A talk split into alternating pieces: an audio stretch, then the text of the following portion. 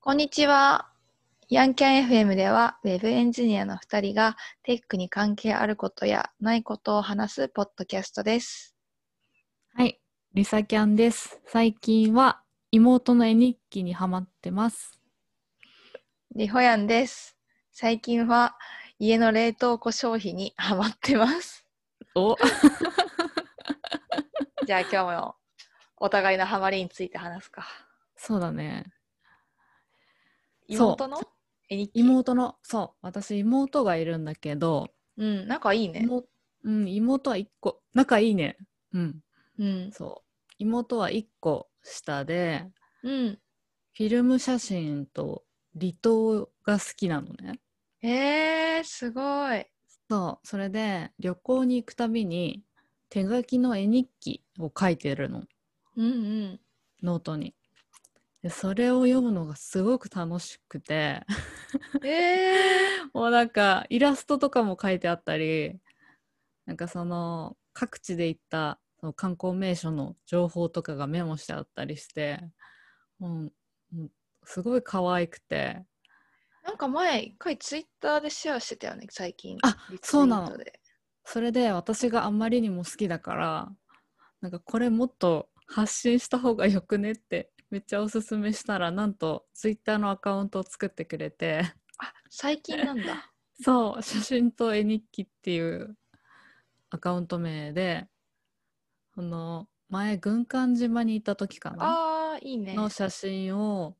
その絵日記と、手書きの絵日記と一緒にあげてるんだけど、これがもう可愛くて。見た見た、かわいい。やっぱ絵うまいかわいねい。そ姉う、妹あ揃っと、て。あとね、写真がすごくいいんだよね。うん。かこだわりがあって、フィルムの色が好きらしくて、全部フィルム写真で撮ってるんだけど、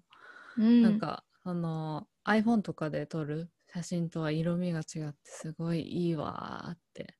なってて毎うんうん、日更新楽しみにしているっていう、あ、離島にそんな行くのそんな頻繁に更新するのえっとね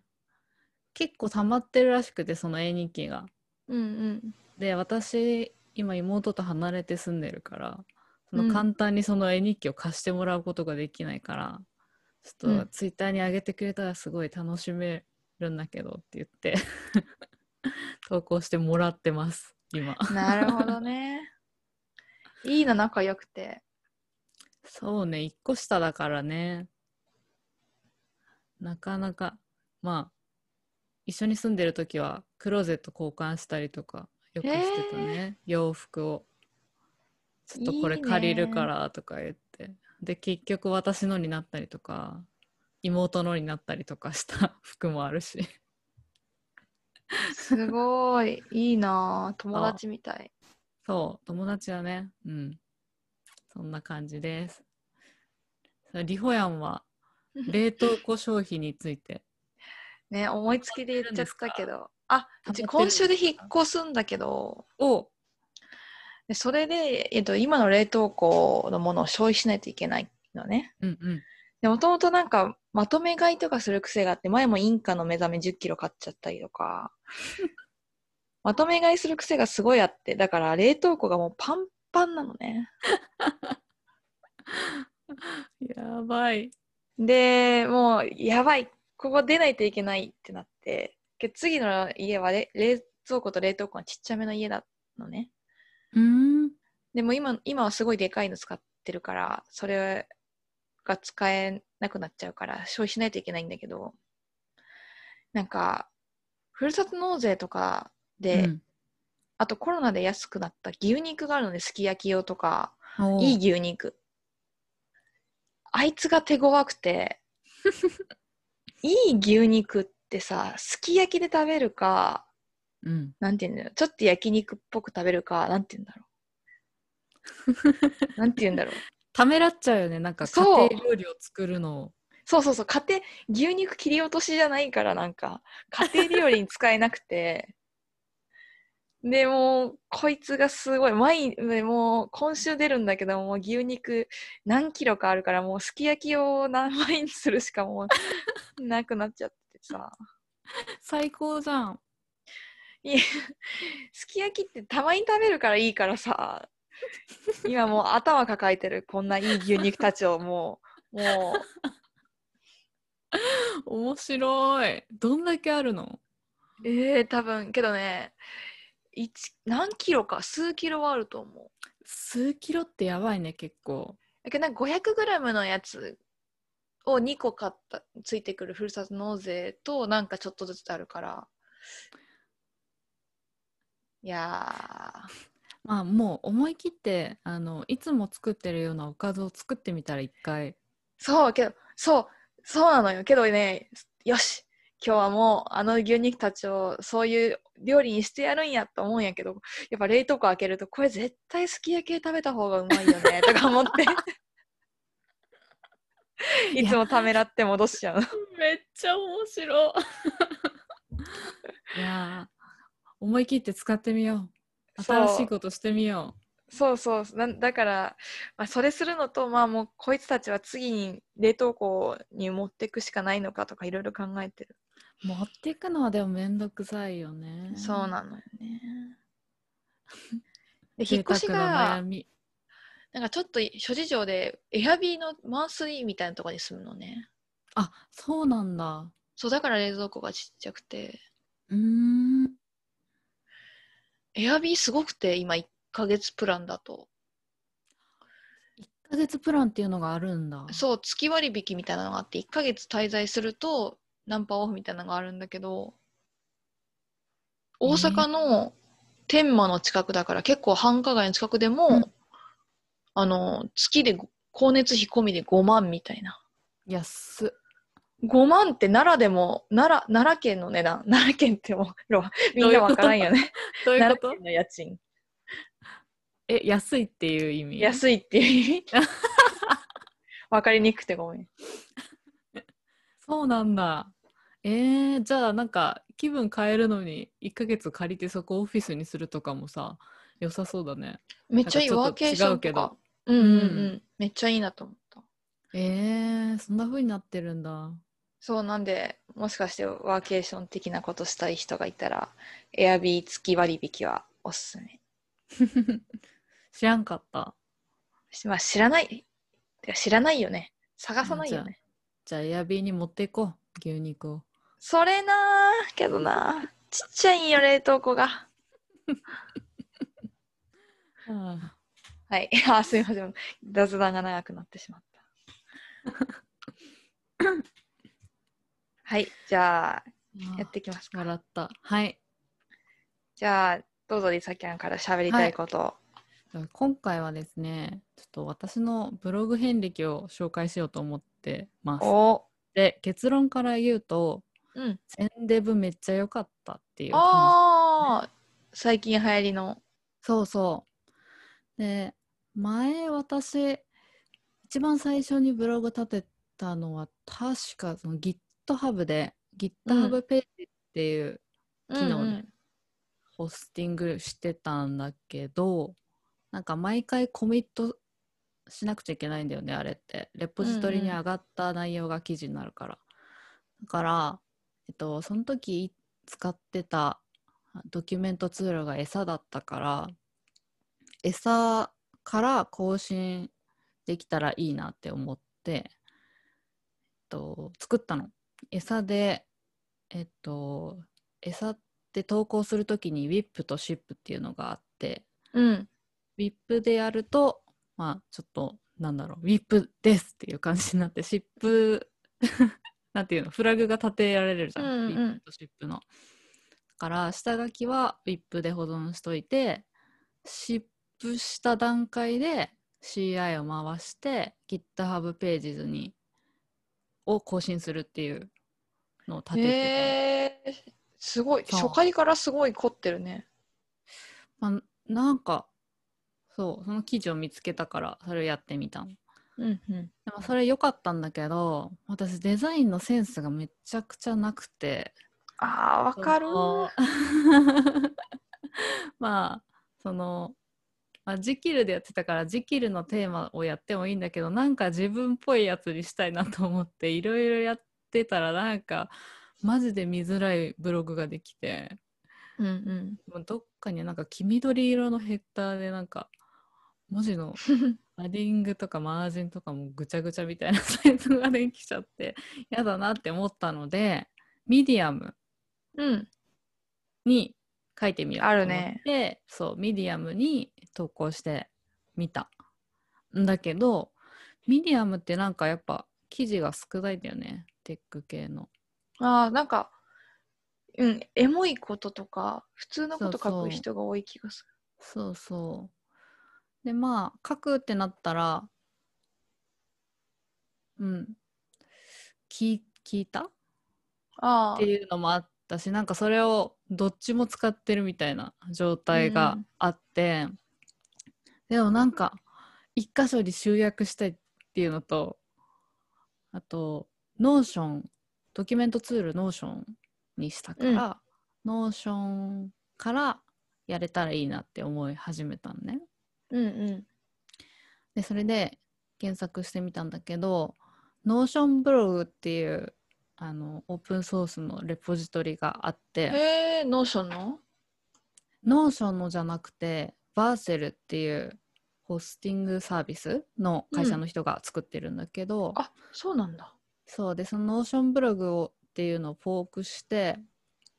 えっと Notion にテーブルっていうのが作れて、まあ、そのスプレッドシートみたいなセクションを作れるんだけど、その Notion ブログでこういうふうに作ってくださいって書いてある形でテーブルを作ってそこに記事を更新していくとうん。あのウェブサイトに反映されるっていうへえ、すごい。そんなのあ るんだ。そうそうそう。まあ、バーセルっていうサイトとあの一緒に使わないといけないんだけど、それが設定全然しなくても、ほぼしなくて大丈夫だし、ノーション上から、あのー更新できるから、すごいいいなと思って、それで一瞬ブログを書いたんだけど、またデザイン問題が発生して、そのノーションブログっていうのは、そのノーションブログ用の、この、最初に作ノーションブログを作った人のデザインなのね。うん。だからちょっと変えたいって思っていろいろ変えてみたんだけど、なんかうまくいかなくて、まあ、どうしようってなったところに、全デブっていうのが、なんか最近流行りのサービスとして出てきたのよ。ね、最近ね、よく聞くよね。そうそう。で、サイト見てみたら、なんか絵文字がめっちゃか出てきたの ね。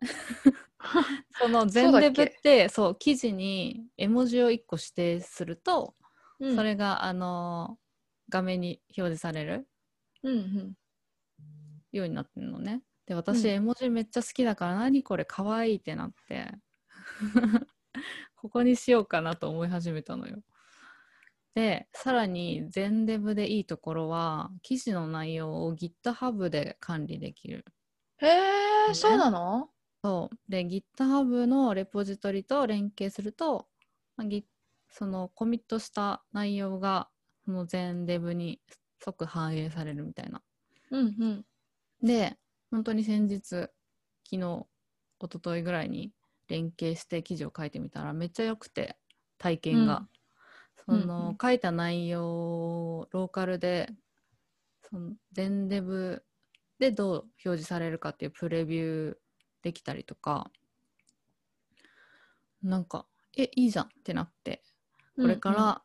技術系の記事は全デブに移行していこうかなという気持ちになりましたっていう話ですね。へえ。そうなんか、全デブって、うん、なんか、本とかお金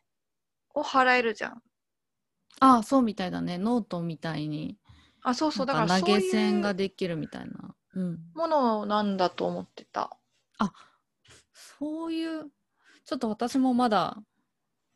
あの新人 全デブの新人なんでちょっと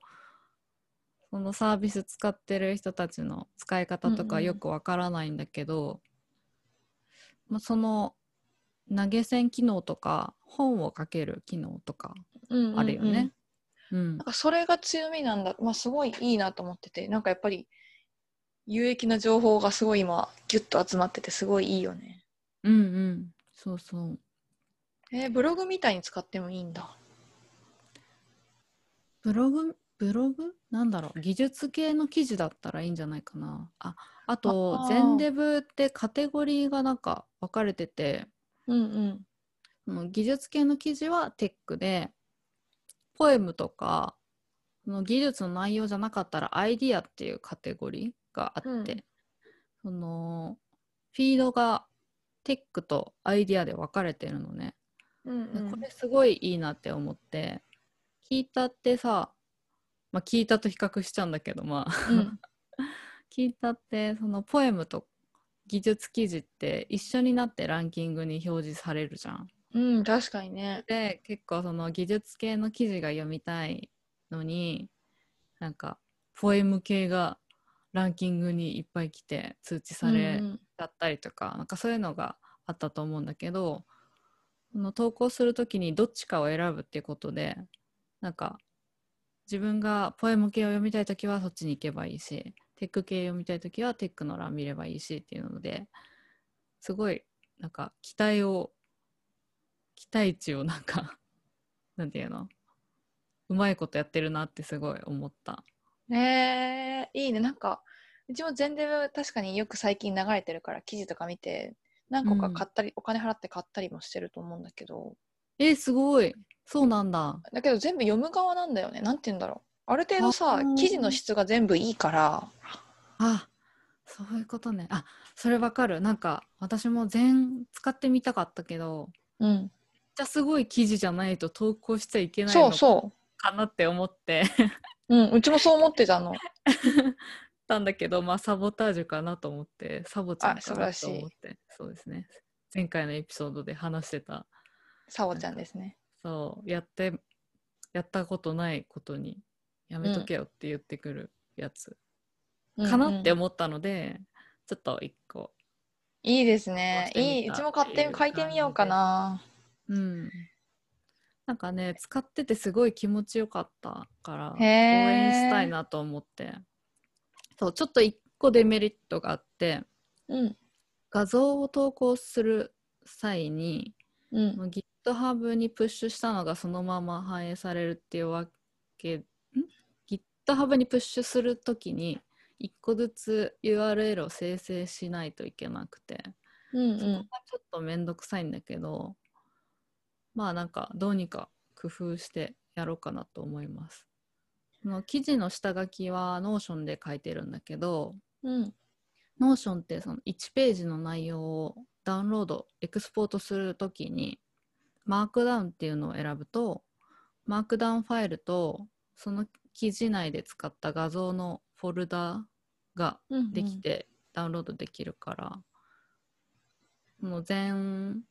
使ったことある人はまあ Notion のその機能ん違うわごめん Notion を使ってて全デブも使ってるって人はその機能を使ったらあの便利にできると思ううーん、ちょっとねここ使ってみないと分かんなくて今うまく説明できなかったんだけどこれなんか前はちょっと見たけど、全デブって結構公開されてるよね、GitHub。えそのソースコードがそう、全公エディ開タさーれとてるってか。ことそう、なんか前どっかでツイッター流れてみたんだけど、すごいオープンソースっぽくやってていいなと思ってたんだよね。うん。なんかね、いいよね。あと作った人が、あの、サルワカってサイトあるじゃん。わかるうんうん。とか作った人で、やっぱなんか、すごいコードも書けるし、デザインもできて、すごい人だなーっていつも思ってたんだよね。ね、デザインがもうめっちゃ可愛くて。それ、絵文字を見たらキュンとしてしまうんで、確すかっに。ごいこれ最高じゃんって思いました。ちょっと今見てみよう。センドットデブ。そう、今うちも見てるけど、確かに絵文字をうまく、ってか、デザイン、やっぱデザイン大事よ。ね。可愛いい。可愛いよ。絵文字可愛いよ。これってあれだよね。アップルの絵文字だよね。えっと、私は今、Windows で見てると、開いてるんだけどこの絵文字は、これ Windows の絵文字じゃない気がするななんだろトイ文字かなわかんない。なるほど。なんかこれってそのそう機いう文種字以な上気がなのかな変えてると思う。ああ、いや、なんか、うち的にさ、すごい失礼なのか誰かはわかんないけど、アップルの絵文字が一番好きだからさ、絵文字としては使ってんな、ピクセルだけ。でも、あの、Mac で見ると、Mac は、まあ、Apple 絵文字だからね。 うん、それは可愛い。環境依存してんのかも。いや、可愛いわ。うん、これ安さいでねと思うねもうどんだけ使われてない絵文字を使うかとかねみんながもうちょっと絵文字にこう 絵文字について考えてくれるようになったら超絶嬉しい何を言ってるんだろう私はね誰なんだっていうはい、うん過ぎたはいそんな感じですはい、あ、確かに今見たら、水文字かなあの、ピクセルの方で見たら、アップルの絵文字じゃなかった。うんあそっか追文字じゃないかもしれないすごいね、絵文字をサムネにするってすごいいいね。うん。もうそれだけで応援したいサービス。 はい。はい、こんな感じです。リホヤンは今回は。そうですね。えーっと、今回、あ、ブログの話あじゃなくブログはいはリホヤンはハテナあ、そうだね。確かにちょ、ちょろっとうちのブログ遍歴を話すと、最初ハテナブログ書いてたんだけど、うん。けど技術系の豆知識とかやっぱ聞いたりパッと公開した方が、多分 SEO 的にというか、なんか、これ困った人に見てほしいなって思う記事を聞いたに書くことが多いから、うん。なんかそれ、ハテナブログに書いて困った人が見つけれなかったら意味ないじゃんと思ってキータに書いてて、で、うんキータに書いたらもうハテナブログいらないなってなって、今はノートに日記みたいな、あの、プログラミング関係ないこと書いて、キータに、えっと、プログラミングとか関係あることを書いてるかな。うん。聞いたユーザそうそうそうそうそう。ー。今思ったんだけどさ、うんキータの発音って何が、えキータって言ってたよね、さっき。あそう。え違うのいや、わかんない。だから、うちも何が正解なんだろうって思った。聞いたい聞いた聞いた。やー、エンジニアとかでさ、こういうサービスとか大体さ、読まないじゃん、声に出して。全部チャットだから。うん。読めないんだよね。ここれあるあるる。欲しいね。ちょっと発音、は正しい聞いた、聞いたの発音欲しい。そうそう。発音記号欲しいですね。発音機能欲しい。はい。はい。で、うちの今日話したいことか。うん。えー昨日前もなんか認知行動療法みたいななんだっけ心理学系のやつをについて勉強したのを勉強したというやつを話したのでその関係でもう一個えっとそれ系であ面白いなと思ったものがあったのでそれがについて話したいと思います。はい楽しみ。えけどあとそれはまあ認知の歪みっていうものなんだけどうん。だけど美咲は認知の歪み知ってるって言ってたよね。私は、はい、認識しております。それは何で知ったのもう私なんかすごい性格が悪いんだよね。で、なんあでらこの性格悪いんだろうって思った時に、うんうん本を、えっとね、箱から出る方法みたいな本をああ、読んだわかる。緑色のさ、小さな箱から出る方法みたいな。あるあるあるある。そうわかるわかる。正式タイトルがわからないんですがでそれであ私の そうでその本はちょっと読まないとあの詳しく説明できないことなんわかるわだけかどるまあ箱から出てみてよっていう話なんですよね多分うんうん。でその箱っていうのがその自分のなんだ思い込みというかなんだろうこれはこうだって思ってる世界でそっからうん一歩出てみてねっていう内容なんだけど、まあ、あそるねこで、その本を読んであ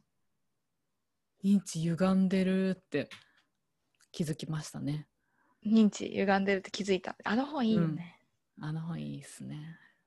で、うちが認知の歪みを気づいたのは、うんなんだかな。この言葉だけは最初ツイッターかどっかでさらっと見かけてて。うんで、なんか、認知行動療、漫画でわかる認知行動療法っていう本を読んだのね。てかなんか、漫画でわかるシリーズがすごい好きで、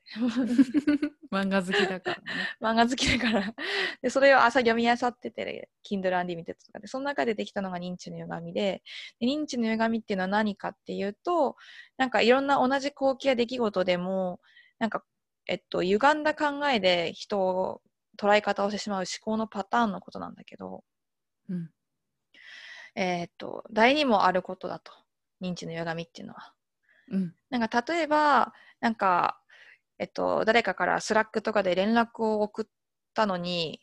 なんか、後ろのやつは盛り上がってるのに、自分のだけなんかスルーされてしまってるように見えるとか、うん。なんか、いつもは普通なのになんか冷たく、えっと、上司に冷たくされたとかいうのがあったときに、なんか全然普通と同じ行動というか、何事もないようなことなのに、その人から嫌われてるんじゃないかとか、うん。なんかあれやっぱ自分はダメなんじゃないかとか思い込んじゃうことを認知の歪みと言いますね。うん。でその認知の歪みっていうのはまあ基本的に誰しもあると。うんでけど誰しもあって悪いものじゃないんだけどなんかやっぱりなんて言うんだろうね生きづらくなっちゃうからそれをやって持ってると。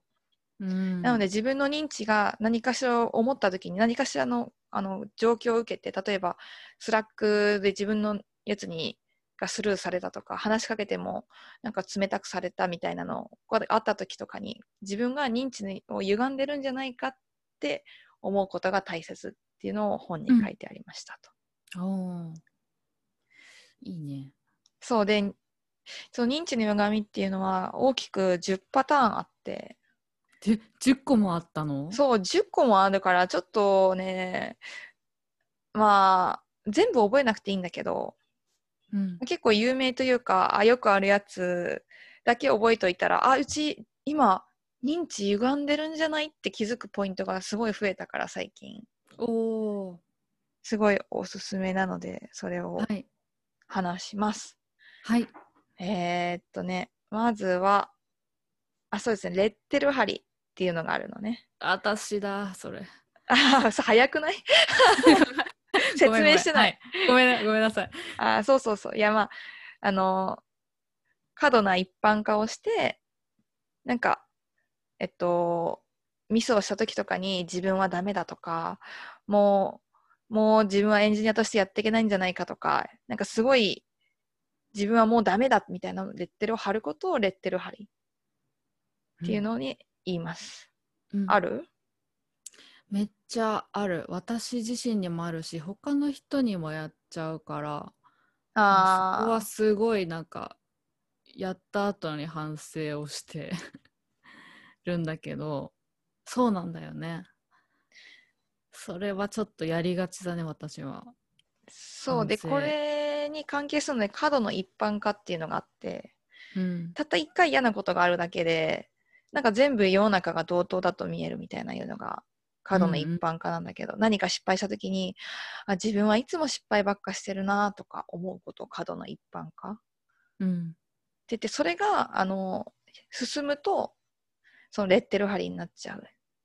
うん。何か失敗してあ自分はいつも失敗ばっかりしてるなこんな失敗ばっかりしてる自分はダメ人間だなみたいなうん。みたいになっちゃうとかうん。うん。あとは、これかなマイナス思考っていうのがあって、まあそのまんまなんだけど、うん。なんか100回、例えばさ、あ、そう、例えばヤンキャンヘムとかやってて、はい。 10 100個ぐらい込められたコメントがあっても、1個すごい傷つく言葉があると、なんか、いい出来事を無視して悪いことの否定的な側面だけしか見て見なくなっちゃうとか、あ、ヤンキャンダメなのかとか思っちゃうとか。うん。まあ、結構あるよね、うんなんか YouTube とかでとかでもそうだけどなんかいいコメントばっかなのに1個の悪いコメントに目がいっちゃうみたいうん。なでそういうのが続くとなんかうまくいってもこれはまぐれでうまくいったんだみたいな風に思ってしまってあ自分基本的にはマイナスそううまくいったらまぐれうまくいかなかったらやっぱりって思っちゃうみたいあ、私ですね。なあありました ありましたこれも常にそれですね。まあ、最近その失敗しても、まうあ、ん失敗これは失敗だからこれから学ぼうっていうふうに思えうんうるんようになったけど、おーまあねもう一回ダメだったらもう絶対ダメだって思ってたね。うんわかる。うね。んわかるね。いやー多分これ全全人類にある認知の歪み自体はあるはずだからまうんあるあるだね。あそうだから前も言ったけど気づくことが大事なんだろうなとは思うこういうのがあるって知ってて、 そうね。なんかその落ち込んだ時とかショッキングなことがあった時とかにうんうん、話を思い出せればこれは認知が歪んでるだけで実際は違うかもしれないって思い直せるからね。そうそれがでかいなとうん。思ったうん。良い。よいそのいや2つおすすめは。あとはもう一個はえーっとえー、べき思考だねこれだなべ、べき思考これはなんていうのかな、ひえっと、人は、えっと、みんなから好かれないといけない、好かれるべきとか、はあエンジニアだったら、これことはすべきとか、なんか勝手になんか固定された思考を要求して、それ実現しないとダメみたいな。あー私ですね、それ。ありました、これ。ありますね。本当に反省してるんですけど。自分だけじゃなくて他人にやってしまうのが私の一番嫌なところなんだよなあ。ーそこをそう変えたい。自分にもやるし他の人にもそう思ってなんか勝手に敵を作ってしまうのがすごいね、あ私の弱いところで改善したいって思ってるとこだね。それいいね。べき思考。ーそうべき思考がある。べき思考っていうのがあるので、なんかまあ、そういう別にこの思考を持ってること自体が悪いことじゃないよってその本とかによく書かれてて、うんまあ、大事なのはバランスで例えばなんかそういうべき思考があるからこそちょっと自分のことを律しながらなんていうの頑張れたりとかするだろうし、うん悪いことじゃないんだけどこうあるべきじゃなくて反対はどうでもいいだと思うんだけどうん間のこうだといいなぐらいの柔らかさを持って思考を考えるのがいいよねとこの本には、うんうんこうあるべきじゃなくてこうあるといいなみたいな感じでうん。と書かれておりました良き。もうそれ、壁に貼っておきたいです ね。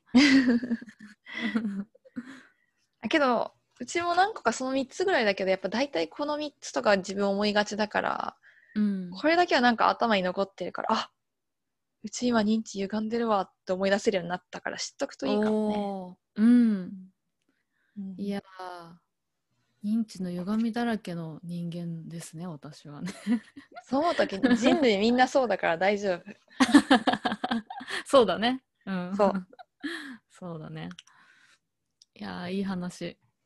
やー、ためになるな、毎週。 そうだね、もっと次はテックの話を。何があるか な。本当にでもちょっといいバランスじゃないテック確かにっぽいね、のと、テックっぽくないのっていう、じゃあ私が今度はちょっと自分の認識が変わった話をそうだね準備しようかなチェンジで次はうちがテック。あそれはじゃあそう、これ最後に、そういえば最近悩んでることなんだけどさ、うん、今思い出したんだけど、聞いていいなんかあと聞いてる人も、なんて言うんだろう、経験値あるエンジニアの人とかいるから聞いてみたいんだけど、うん最近の悩みなんだけど、うんえっと、やってるプロジェクトで、あのうんデータチームみたいな人たちからテーブル定義書が欲しいって言われたのね。うんなんでかっていうと分析するときに、まあ、うんエンジニアチームじゃないんでちょっとデータチームちょっと分かれちゃってるんだけどうんこのテーブルがどう使われてどういう関連で例えばこういうユーザーをあの SQL で出し分析で出したいんだけど、うんこのユーザーはどうやって表せるのかどのカラムを見ればいいのか分からないからテーブル定義書が欲しいって言われたのね。うんけどうちの過去の経験から言うとメンテし続けされたし続けられてるテーブル定義書は見たことがないのねうん絶対に古くなってんのはいはい。このテーブル定義書、ちょっと古いんですけど、1年前のぐらいでちょっとあのデータは変わってるんですけど、みたいなものしかないのね。はいはい。だから作りたくないの。メンテもしし出したくもないし、されなくなるだろうし。うん。だけど、まあ向こうの言ってる気持ちもわかるし、私は最初そこジョインした時に、このテーブル、わかりにくい。しかも ER 図とかさ、自動生成するジェムとか使っても、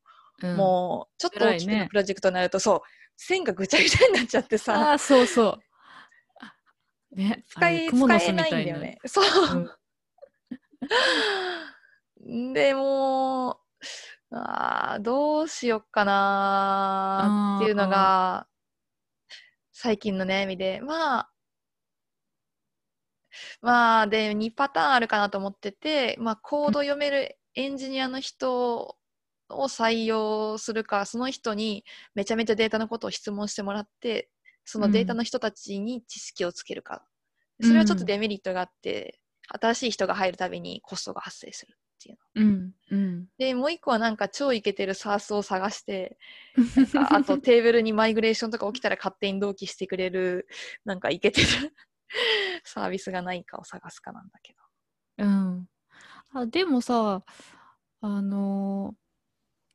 ちょっと違うかもだけど、うん。一回、えっと、その、スワッカーで書いたうん API の定義、うん他の人にも見せたいっていうことになって、うん。やったのは、まあ、そのプッシュされたらそのスワッカー UI を生成してあアップーロードするっていう確かにね。作ったりはしたからもしそのイケてるサースが見つかりさえす れば、え、スワッカーのさ、 うん、 UI ってさ、うん、どこから生成してるのコントローラーから生成してくれるのコントロールその定義えっとあするときにそのスワッカー定義して、えっと、実装しようねっていうふうにあ。あ、もうそれはルールなしてんんだ。だよね。そうそう、スワッカーの定義をテストして、そう、マージするみたいなああ、なるほ風どにね。してたので、それができたから、まあなんだろう、マージするときに、でも無理だな。無理だな。難しいね、それ。確かに。そうなのよね。定義書っていうのもどのレベルなのかっていうのが。まあ、けどデータチームの人たちが多分、こういう、なんか依頼とか来ると思うんだけど、こういうユーザーのこういう動きを見たいとか、今何人ぐらいいるのか見たいとか出すときに、こういううユーザーみたいな絞り込みができる範囲とかだと思うから、やっぱり、なんていうんですかね、カラムの条件組み合わせみたいなことを、やっぱカラムが何、一つ一つのカラムが何を指してるかとか、ん。うーん。うん、どうしようね。どうしますかね。そうなんで、ちょっと悩んでるんで、誰か知見のある方がもしかして聞いてたら、教えてください。それかそういうのやりたい人はちょっとリフヤのとこにジョインしてください。 それね、それは最高、それ最高の解、最高の解決案。ははい。い。はい。こんじなゃあ感、じあれ、2周年のやつ言わないのあ、そうだそうだ。えっと、はい。2020年10月30日でヤンキャン FM は2周年を迎えます。イエーいやーイえ、びっくりだよね。1周年じゃないんだって感じだよね。そう。なんかさ、